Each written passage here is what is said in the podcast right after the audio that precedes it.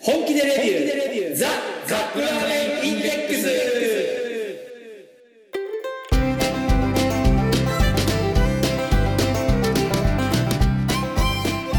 今週もやってまいりました本気でレビューザカップラーメンインデックスラーメン好きのおじさん2人がカップラーメンについて好きなことを好き放題言い合うだけのポッドキャスト番組でございます毎回ジャンルを問わず気になったカップラーメンを買ってきて番組内で実際に食べるそして感じたことを熱く語るといった具合に進めてまいりますが私たちは決してメーカーの回し物ではありません一消費者として感じたことを素直にお伝えしていきたいと思っています。あなたのカップラーメンライフがより豊かになればこれに勝る喜びはございません。そして皆様のお相手はこらグビグビじゃないよははい。いえー、アルコールよりもコーラが大好きですラーメン大好きラーメンさんとはい、酔っ払いのノムがお送りします。よろしくお願いします。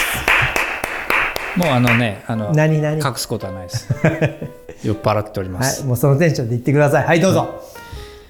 えーっとだ、だからね、お酒やめることに成功したでんですそよ。れは先あ週そうですしょねはい。 iPhone の話をしゃべるんでしょ iPhone をね、かはい、買い替えたんですよ、ついに。はいあ前のやつは壊れてたんだ前のやつ、あの、顔認証がぶっ壊れてて、どうなるだよね顔あ認だか証らあの顔をやってもこうロックか解除できないから、まあ、しょうがないから毎回毎回ポチポチポチポチ パスコード入れてたんですけどついにあの買い替えてはい今度はあの I- iPhone12 12のミニミニミニってやつがねうんはい12からできたんですよはいはいあのわかりますランさんちょっと持ってみてください手にあ軽っ軽い薄っこれはなんかカバーつけてるあこれはあのバンパーカバー的なやつつけてるんですけど俺はつけないよって言ってたのでもね前と後ろはあのフィルムも何もつけてないあこのカバーはつけるってこと横っちょだけつけだってほらあのカメラがさうん後ろちょっと出っ張ってるじゃないですかはいはいはいこいつの出っ張ってるのが気になるんでうんそれをなんとかするために横にカバーあのバンパーつけたんですよ軽いっていうかちっちゃいですよねちっちゃいミニでもこれが普通の大きさだったよね昔昔はねこれあの iPhone の4とか5よりも若干大きいはずなんですけど、昔はなんかあのこのサイズ感だったはずなんですよね、えノブの老眼で見えるのそれ でであの今までの iPhoneXR、まあ、10R とも言うんですけど、はからもっとこのドットが細かくなっててうんでも画面サイズは小さくなってるんですようんだからねうん見え ない字が見えない本当にね字がもう細今かこれく見えるの今これさすがにこの字は見えますけど、このネットとか見てると、うんもうこうやって指でバーって開いて広げるとさ文字がさ4つぐらいしかないじゃんあの文を読むのにさ、うん、まああの適宜 大きくしたり小さくしたりしながら見るんですけうんど、まあでもなんでそれにしたのあのねやっぱりねうん大きかった今まで使ってた点があるあ本当今ラメさんが持ってる13はこれとほぼ同じぐらいのサイズなんですけど、うんこれだとポケットに入れてるとさいあー邪魔邪魔じゃないですか、うんであのめちゃくちゃ邪重魔重くてこうなんかポケットがずるって下に下がっちゃうじゃないですか、うんでこれだったらねうんポケットに入れててもあんまり気にならないんですよ持ってこの重さ俺うわでかっそして思うでしょ思うよりもまずでかってのが来た、でこれ持ってこれこれ一番完え璧ちょっとねラメさんラメさんんこれラメさん前から使ってる7プラス、うんマイク機能が使えない7プラス、い持ち歩いてるんですかや今日はちょっと2であった方がデータ調べるとかさそういうのに便利かなと思って持ってきたんだけどやっぱりこのこの指紋認証とこの薄さとこの大きさ、はいこれ完璧です7プラス、はいまあ私はこのミニが結構気に入って使ってるんですけど、うんまあでもやっぱり小さいっていうのは持ち運ぶには便利ですね、うんただ見づらいだけで、見づらうんいだからタブレット持ってるんじゃあいつもタブレットは持ってないあのパソコン今ここにもありますけどあーノートパソコンをじゃあ家で YouTube 見るのはどっちで見るのえっ、とこっちですねこのあそれでは最近ね YouTube とんと見なくなったんですよいはいなんでわかんないけどねもう YouTube 別になくてもいいやぐらい見てないうんで何を見てるのネットフリックスみ見てあで Netflix をけあの契約したんですよはいは子供がもっとアニメ見たいっていうんでいうんでじゃあネットフリックス契約したよと思ったその矢先、うん今度は今までこれまでから使ってる Amazon プライムああ Amazon プライムなプライムビデオですね、うんで名探「名探偵コナン」が全話無料視聴が始まって、はいはい はい子供はむしろそっちにかかりっきりでネットフリックス契約した意味ないじゃんネットフリックスはな何ネットフリックスっていうのは契約するといろんなドラマとかアニメが見放題になるあれですよねそれはネットフリックスの番組だけなのかその他の映画今までの映画とかそういうのも入ってるのああもちろん入ってますもちろんいろんなものが見れますてっきりネットフリックスでそういうネットフリックス専用の番組があるじゃんもありますあの Amazon プライムビデオだと「名探偵コナン」とかでもあの一定期間が終わるとん見れなくなるんですよ、あそうなの多分ねそのこなん何ヶ月間みたいな感じでうん契約があるんだと思いますけど、おものによってはある程度時間が経つと見れなくなっちゃうんですよねそう意外とあのアマゾンえ Amazon プライムプライムお金出さないとあんま見れんよねまあまあ普通の会員だとまあまあ見れないのが多い、ね、逆に言えば見れるやつだけを見ていれば、まあ、それでも結構な分量はあるんでん楽しめるんですけど、うんアニメを見ようとするとあの見れないのがあったりするんでただまあネットフリックスだと結構その辺が思いっきりたくさん見れられたりするんえで月々いくらぐらいだねえーっと980円とかそんなやつだったかな、うんうんでまああの子供が Amazon プライムのコナン君にかかりきりなんで、うん私がまあネットフリックスで今ドラマ見たりとかしてるんですけど、うんアニメで、うんえーバキうんバギーバキバキあのバギーあのバキうんあのグラップラーバ格キ闘系うんから始まって、ハンマーバキとかだったりするんですけどバキ見てみたんですけど、うんまあ、結論から言うと、はあのもうあんまり面白くなかったいうんただ漫画は抜群に面白いんですよ、うんまあ、ファンがすごくいるわけでうんでもねあれアニメにしちゃうとなんか面白くないんですよね伝なんだろうなんかよくわかんないけど、うん伝わらないんですよなんか面白いのあった他にえーっとねアニメだったら「ゴールデンカムイ」っていう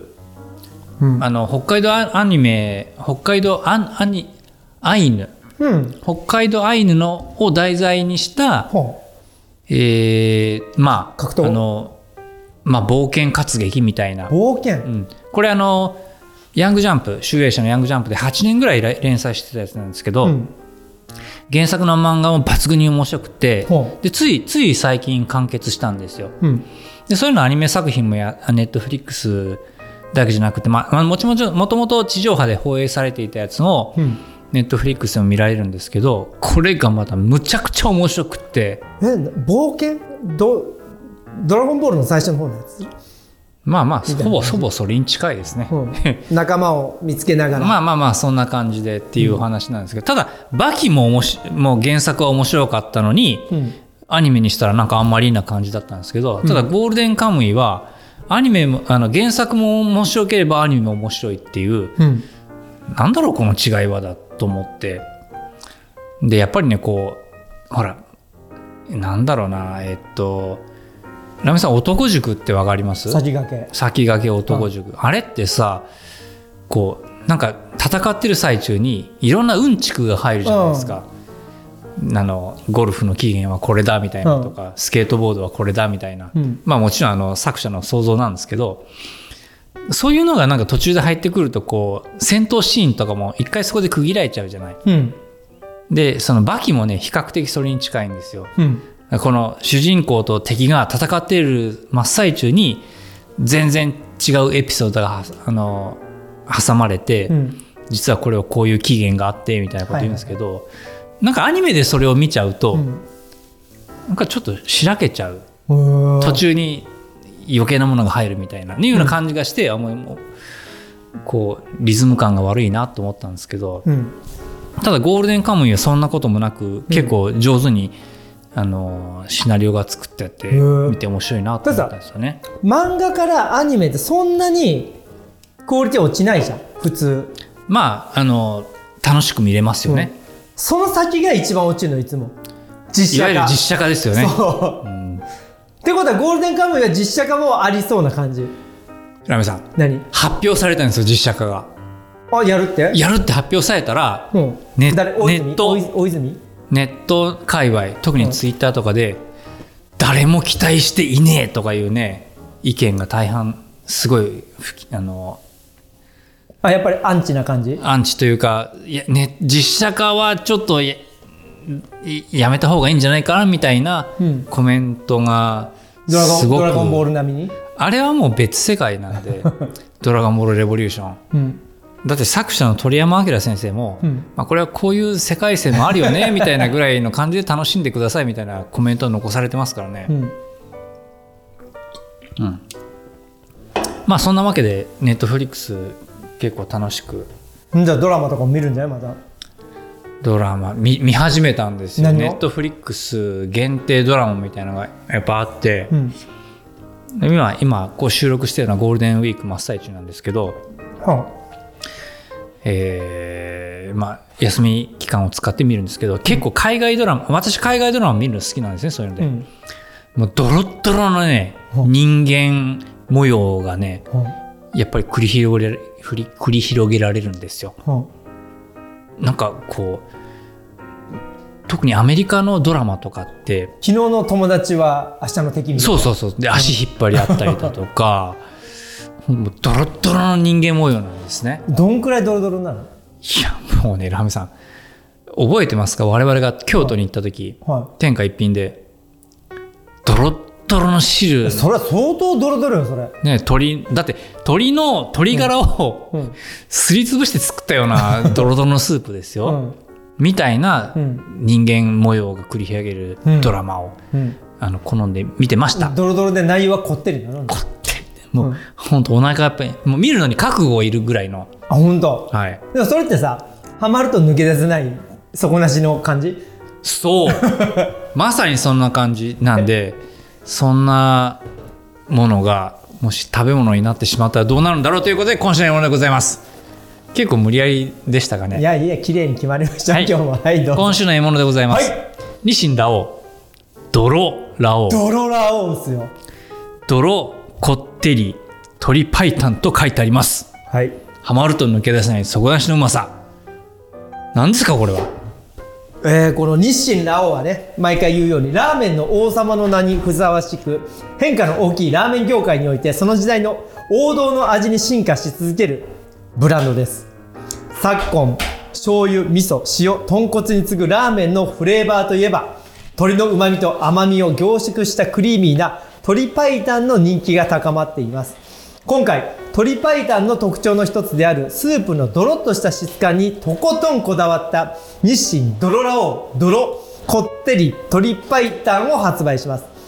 日清ラオウ史上最高レベルにドロドロしたこってりと鶏白湯スープがもちもちした食感の麺や具材の鶏チャーシューを鶏チャーシューに絡みつくドロこってりな一杯をお楽しみいただけますすごいハマると抜け出せない日清ドロラオウの底なしのうまさをぜひご堪能くださいということで今ね蓋を開けたらはい袋が4つも出てきました、 4つはい、見てこの鶏チャーシューのあ鶏チャーシュー袋はい真っ白なチャーシューがは一つの袋に入って出てきました、で粉末スープあれこれはお召し上がりの直前って書いてあ直る前はい液体スープ、まあ、はい直前ですね、これ火薬火薬って言ってもまあネギとシナチクみたいなやつですねあこれ泥なんだけどスープを捨てるんじゃないねちゃんとスープがあって泥なんだね本物だねこれえーチャーシューは入れたらいいのかなえっ、とこれはそれ入れるタイプだよね先にどっから切れるんだこれよいしょっとあ真っ白な真っ白でまん丸なチャーシューですうん今ねその胸肉とか使って作るところが多いからで、えー液体スープと粉末スープはお召し上がりのはい直前ですねじゃあお湯入れますはいよいしまあいつも通りあのラオウの八角形の丼ですねこれちょっとお湯が足りないよ大将大将お湯が足りない後で足そう上ずれてはいはいはいょよしと足す分には間に合うまだはい熱湯5分だそうです、はい5分スタートはいはいとろラを出来上がりました実証聞きますはい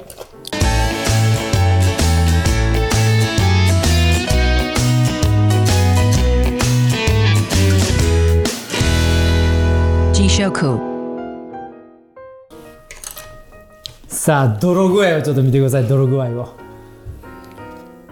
うん、なんかあのスープはかなりいい感じですね、よいしょっとわけわけわけわけえー、っとどうぞん鳥臭い鳥臭いうんと鶏ガラの鶏ガラ臭 い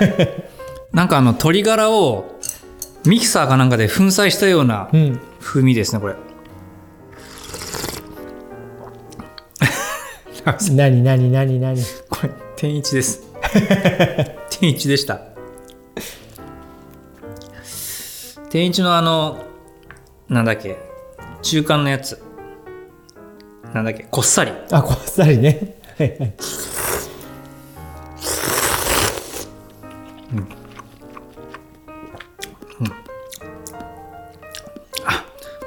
麺はちょっとあのやや細でうん結構歯ごたえのあるやつ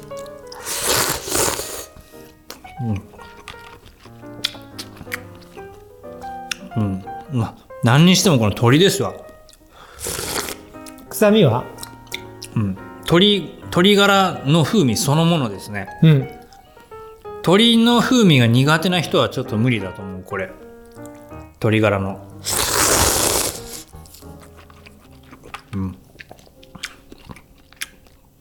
うんもうほんとストレートに鶏 ガラうんラメさんもいいきましょうよ、はいこれえー見た目はですね、えー、鶏白湯の感じのまあ白く濁った、ちょっと醤油が濃い感じの真っ白ではないですねえー、ドロッと感どううんドロッとしてるうんけどまああのいわゆる天一のこってりほどじゃないですね、うん匂いはちょっと鶏っぽい匂いがしますねじゃあいきますあー言わんとすることはわかるねこれ、あ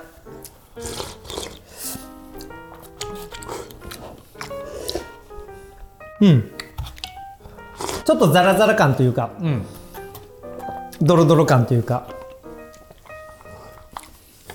結構しっかりした ドロドロ感かな、ただイメージしてた泥よりはまだライトな感じがするね、だからこすこっさこりっなさ感りじでだすねね。うん。まあ、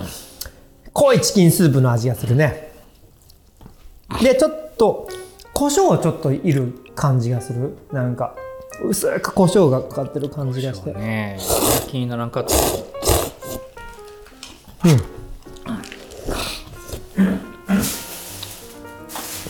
あ、でもこの、口にまとわりつくこのゼラチン質。はい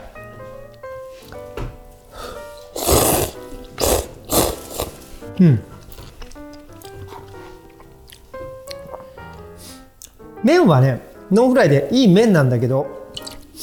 なんかこれといって主張するわけでもなく、うんちょっと麺に負けてる感じあースープに負けてる感じがするけど、贅沢な話ですけどねうん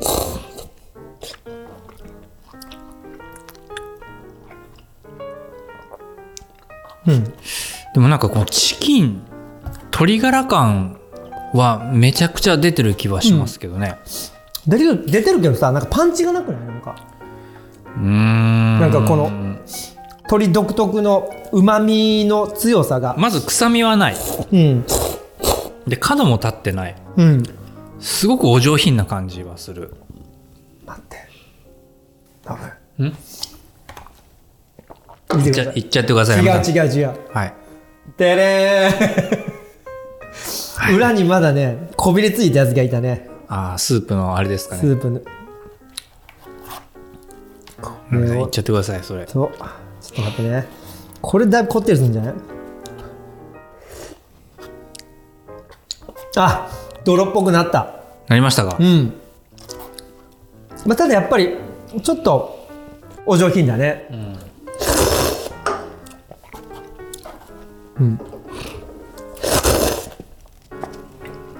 うんじゃあ鶏チャーシューはい行ってみたいと思います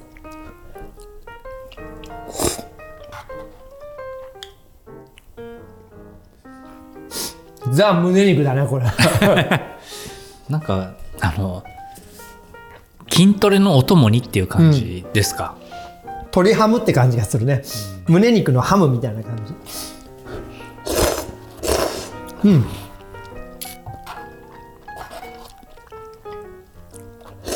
うんうんちょっとあちょっと待ってください、シナチクもありましたうん、うんそんなに味があるわけでもなくちょっとこれは中途半端な感じが するあの事前期待がちょっと高いねこれこのただたださたださ、その鶏ガラのスープって豚みたいにあんな臭いもんじゃないじゃないですかうんあのアンモニア臭がするわけでもないしうんだからまあでも結構これはこれで頑張った方じゃないですうん頑張ってると思うけどそのパンチ的なあー味のとこよ、もうちょっとこう醤油の角を立たせうるんとなか,、んかねあのまったりさが勝っちゃってそのスープのうまみ自体がちょっと弱いかなって感じがするけどうんなるほどうん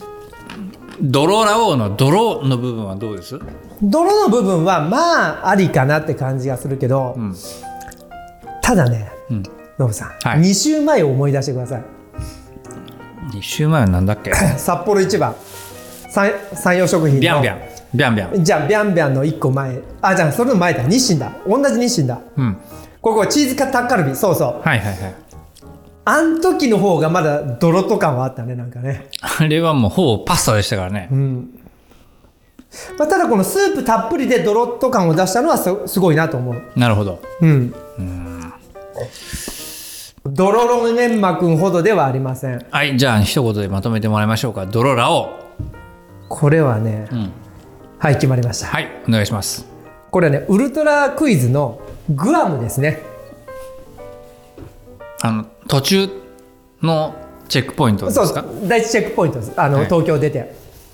で、最初に、まず空港飛行機から降りれるかどうかの、まずあ。の中でテス そトうそうそうそうテストをやってで、そこから、マルパスクイズに移行するのよ。はいはいで、失敗だった時に泥バシャー行くじゃん。ああの時の泥はそんなにドロドロじゃないですちょっと水っぽい 泥なんでーその泥ですかその泥ですパッパッパッパラパラパラーンタッタッタッタッタラッタランタッタッタッタッタラッタランモーリス・グローフェあのアメリカの代表する作曲家の一人ですねあこれクラシックなのクラシックですねはいあのテーマもそうあれはスタートレックですすスタートレックのテーマあスタートレックなの、はいあれはいいやーでもすごかったねあれあのすごくニューヨークが遠い遠遠いですね感じがした、あので時しかもああのウルトラクイズって、うんあの優勝商品がうん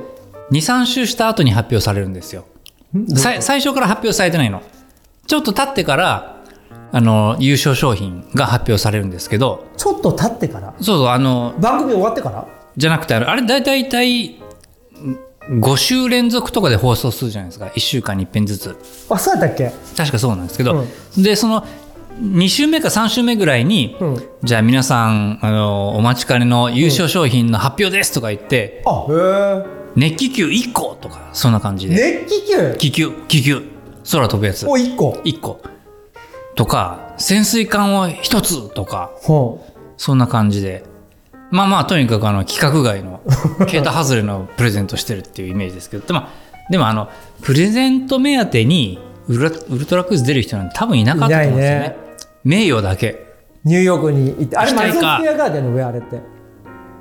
どこの上あれニューヨークのでもなんか海の見える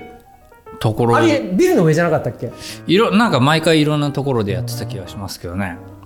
すっごい見てましたもん私も、ね見てるよねあれねみんな高島忠夫がねイエーイってああれ高島忠夫だったっけ高島忠夫ですであのあの東京ドームとかでうん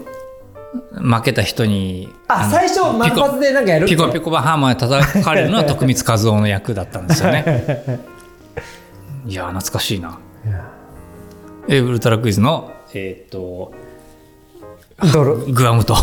グアムですですねはいごちそうさまでごちしそうたさでは次のコーナー参りましょうせーのラーメンに聞け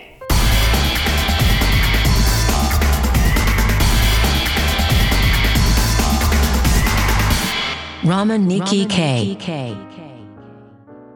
鳥これ鳥パイタンじゃないですもんねいや鳥パイタンよこれど泥泥鳥泥こってり鳥パイタンとかちゃんと書いてあああ本当だ本当だ、るいやだから本当この鳥パイタンっていうのはもう完全に一つのジャンルになったねもう鳥パイタンってどうやって作るんですかひたすら煮るえーっとそれはあのボコボコにあボコボコ煮立たせる感じボコボコで系うんでも相相当よこれだって普通皆さん鶏ガラのイメージすると透き通った、うんあの中華スープをチンチンタンスープ 思い出すでしょ、それを多分量も相当入れるし前回その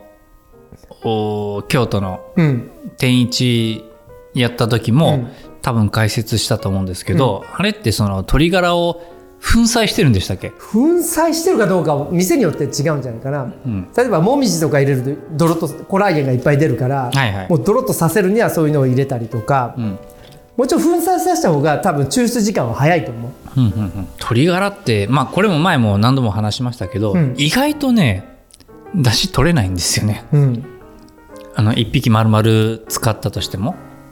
柄というより肉片から味が出てるそ感うじそうだからですよねあれ結局あの手羽とか、うんああいうやつ使った方が早いんですよ、うんだけどまあコストの問題でねそう捨てるもんを上手に使うのがラーメンなんだけど、うんそもそものね、はいはいはい庶民の味方じゃないうん、で今はなんかちょっともうその域を越してしまってるもんねう、ん、まあ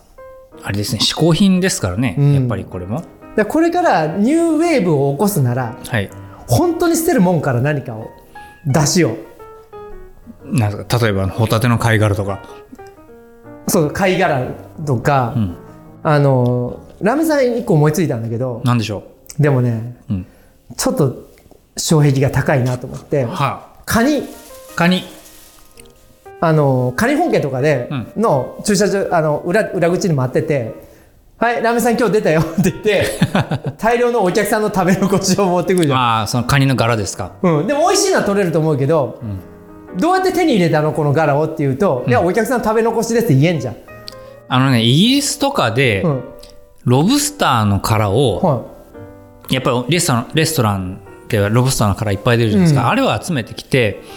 それを使ってプラスチックを作るみたいな試みはいうんあるらしいんですよ。あじゃあ一回その間にスープの工程が入ればいいよねスープ をちょっと取っ待ってちょっと待っててちょっとねあくまでもそこから出汁取るつもりですか、うんロブスターを使うでしょそうちょっと肉片もついてるじゃん味噌とかうんでもラムさんラムそさんの辺をラムさん何衛生的に問題があると思いますなんでいやだって誰が誰が食べたかわからんようなものだしあじゃじゃじゃもうあの何もうカパって外してさあの、提供したやつお客さんがボリボリほじくるやつじゃなくもうお店の人が調理したやつ、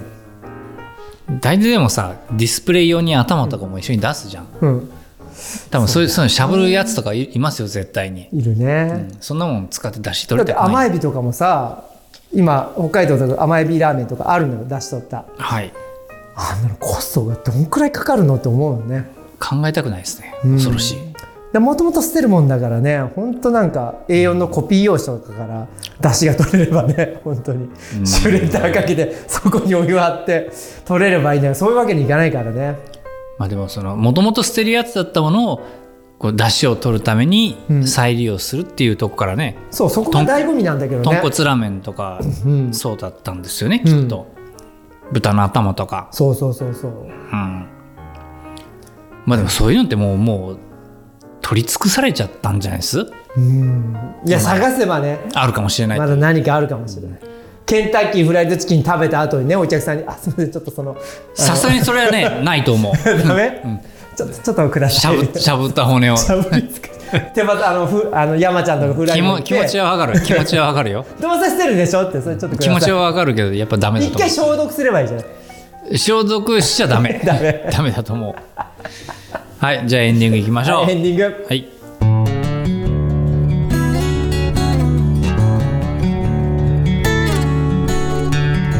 いえーやっーと iPhone 買ったやつねまあまあ最近 iPhone のネタ出てたねそれは出ねましたね、ラメさんがだってほらあそうだ13買ったっていう最新使えない私は中古で買いましたこれあそうなの12ミニ8とかの中古はないんですかね8の中古買うぐらいだったら SE 買った方がいいかもしれない側は一緒だもんだっプてラスプラスお大きいのがいいんですかこの大きさ7プラスそれポケット入らないし入らない いやまあまあ本当にあのー携帯電話もそうですけど他に何喋ったっけ YouTube を私はもうねもうやめただから YouTube プレミアム、うんあれも契約切っちゃった、あらうん見ないからうんでお酒もやめたと酒やめてませんねやめやめましたやめてまた出会っただけですあそうねま あいやもうめんどくさくなってきたじゃあポッドキャストはまだ聞いてませんさすがにポッドキャストはまああの自分たちですよ たまにいや聞いたりポッドキャストね面白いよ最近のやついろいろとあおすすめのポッドキャストがあったはいなんでしノょう、ブマクドナルド対うん、バーガーキ ングのあのー、なんでラジオドラマみたいなやつが始まってるの面白いよそれあそうなんですそうバーガーキング対あマクドバーナガルードキング食べたいバーガーキング食べたい近所にないんですよバーガーなキいング、ねワッパうん食べたい超食べたいあれね無性に食べたくなる私はこの世で一番好きなハンバーガーがバーガーキングなんですよーはい近くにできて自分でやればいいじゃないあのねラメさんそうバーガーバーガーキングの人も最初そうだったのあのマクドナルドを見て、うんおこれをやれば儲かるっつってあ始まったのよあ、健全ですね、で最初はえっ、とねなんなんとかバーガーって名前だったんだけど、うん本当はそういう名前だったんだけど、えーカリフォルニアかどっかでうん、なんかねあのーダンキンドーナツ違うデイリークイーンだデイリークイーンっていうあアイスクリーム屋さんあるはいはいはいあそこのフランチャイズをやる予定だった人と出会って、うんいや僕はバーガーキングみたいなまあその名前はちょっと忘れてたのでこういうハンバーガー屋さんやりたいんですよってこれをフランチャイズする予定で言ったらそのねデイリークイーンやろうとしてた人がデイリークイーン断って、んあなたとやりますっておおでただ一つ注文が、はいお願いがあります、はい名前になんとかバーガーキングってつけてくださいそっちの方が威力がありますよみたいな名前クイーンからキングですかうん いいねそれそうそんでバーガーキングになった、へえ面白い、うんでだからやればいいのようん、じゃやりましょあやりましうょこうの日本一暑いところではい、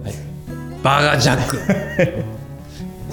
というわけではい、酔っ払いのノブがお送りしました、えーお届けしたのははいえー、ラーメンよりもハンバーガーが好きではありますやっぱラーメンの方が大好きですラーメン大好きラーメンさんと私は圧倒的にハンバーガーが大好きですバーガーキングをじゃないですね自分でやるんですねそうなければ作りたいノブがお送りしましたまた来週さよなら、はいアディオス